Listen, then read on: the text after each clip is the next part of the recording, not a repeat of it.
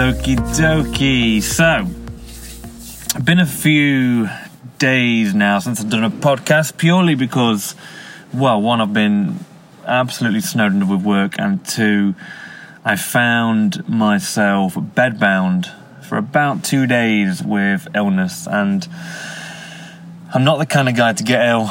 But um, yeah, still went into work as you do. Probably should have taken the time out to rest, but so be it. So, not much really to report in the way of business. A um, couple of big changes have happened recently, which I'm going to talk about in today's episode, and that's all around. It's all around client expectation, actually. And I think in a service based business like we are, I think it's important that you set expectations. And I don't just mean expectations in terms of what you're going to provide to your client, and let's take us for example in this scenario, um, creating a website or a campaign or whatnot for marketing.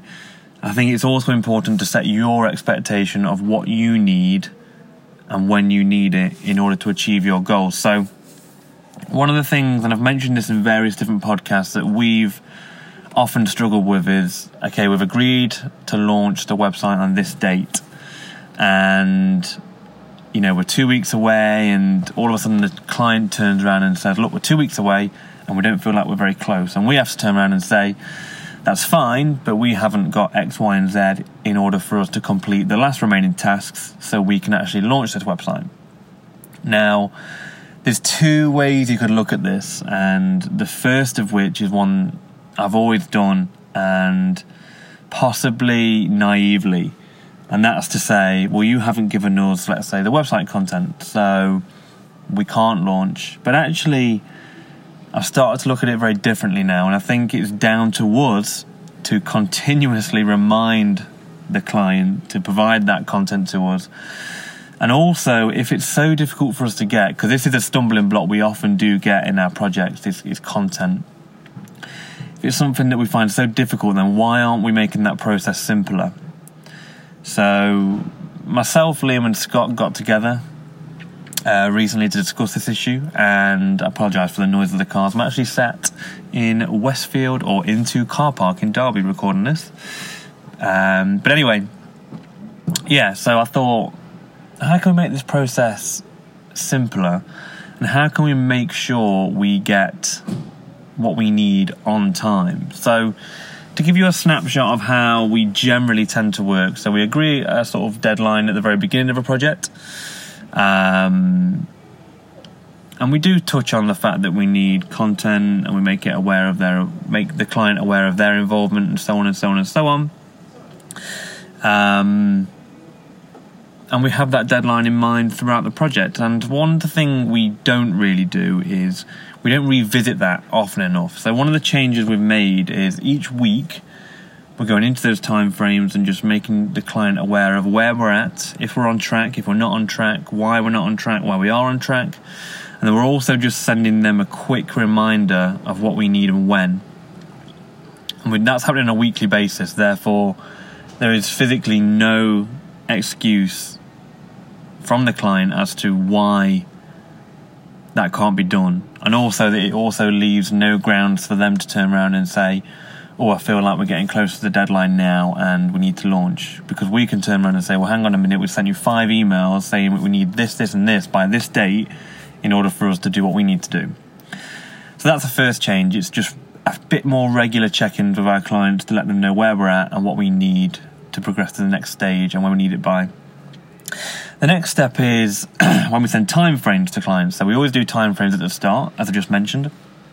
And that was always very much we're going to do the design by this date, we're going to do development by this date, we're going to test on this date, blah, blah, blah. But it, what it didn't include is things such as invoice dates and also dates when we need things from them by.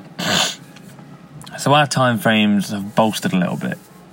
And this all leads back to setting expectations. So again, another thing we tend to get is when we send an invoice out, it's hang on, I didn't expect this invoice yet. Even though we did discuss it during the sales phase, it's always nice to remind them. But if it's in black and white in the time frame, again, there's something for us to refer back to. So now our time frames, which we're always reminding clients of, have we need this by this date, and it's in the time frame in logical order. Um, in terms of okay, we've done our bit. The next step of the time frame is for for you to do this bit. So it's in black and white, very very clear to them as to what we need and when, and we keep remind them, reminding them of that. Um, so yeah, we're just tightening up our process at the moment in terms of what we need and when, because we're very very confident that with our internal process we can get stuff done. Uh, and this sounds very egotistical, but it's often what we're waiting on that holds us up. And it's often when clients do come to us and say, Oh, I don't feel like we're launching or I don't feel like we're close enough, it's often because they've kind of just taken, you know, they've got a job to do. They're often running a business or busy jobs and stuff. They've often forgotten what they need to do in order to help us hit our goals. So, yeah, it's just making it very, very clear what we need, when we need, and making sure we're regularly checking in to ensure that we're going to get that. Um, and it also gives the client the opportunity to say, look, I know we said we're going to get this stuff by this date, really struggling. Um, and we can all sit down again and say, look, that's absolutely fair enough, but it doesn't mean the time frames are going to shift here. And it just means we're all on the same page. I'm in, I'm on the right page in terms of a business owner wondering why a project um, we're waiting for payment on hasn't launched, and the client's very aware of why something hasn't been launched or been done um, because of a reason. But if we all communicate regularly enough, we're all on the same page. Therefore, there's no surprises. All expectations are set and hopefully being met. met, met. Um, and it just leads to a very, very good relationship. And it also leads to clear forecasting from my point of view in terms of cash flows and stuff. Because again, we can predict that we're going to get this much revenue this month or this quarter.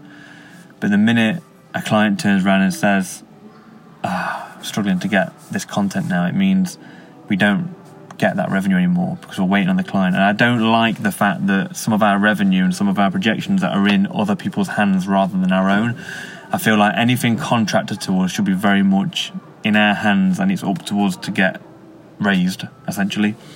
So putting this sort of rigid structure in place, setting expectations, being a bit firmer with clients should leave us in a much better position to say and confidently say, yeah, these projects are going to get launched this month, therefore this revenue is going to get raised, therefore we can do this with the business, which is a really nice place for the business to be in, and it's something we haven't always had. We've always had a good pipeline of revenue, but we've never been able to set clear expectations internally of when that revenue is going to come in and when that cash is going to hit our bank. And I think that's really important for business owners to have. Yeah, so that's just something we've been really working hard on. Um, the process has already been set up. Scott's leading that. It seems to be going really well um, and it should help us manage things internally going forward much much better. Um, yeah, I mean, apart from that, not a lot has happened. I mean, one thing I did want to briefly touch on is I had a really interesting meeting with a guy called Ollie from Repeat Digital recently. Repeat Digital are a fairly new agency in Derby, and I just wanted to meet Ollie because I felt like his business was going well. I could see a lot of myself um, in in what he was doing, if that made sense.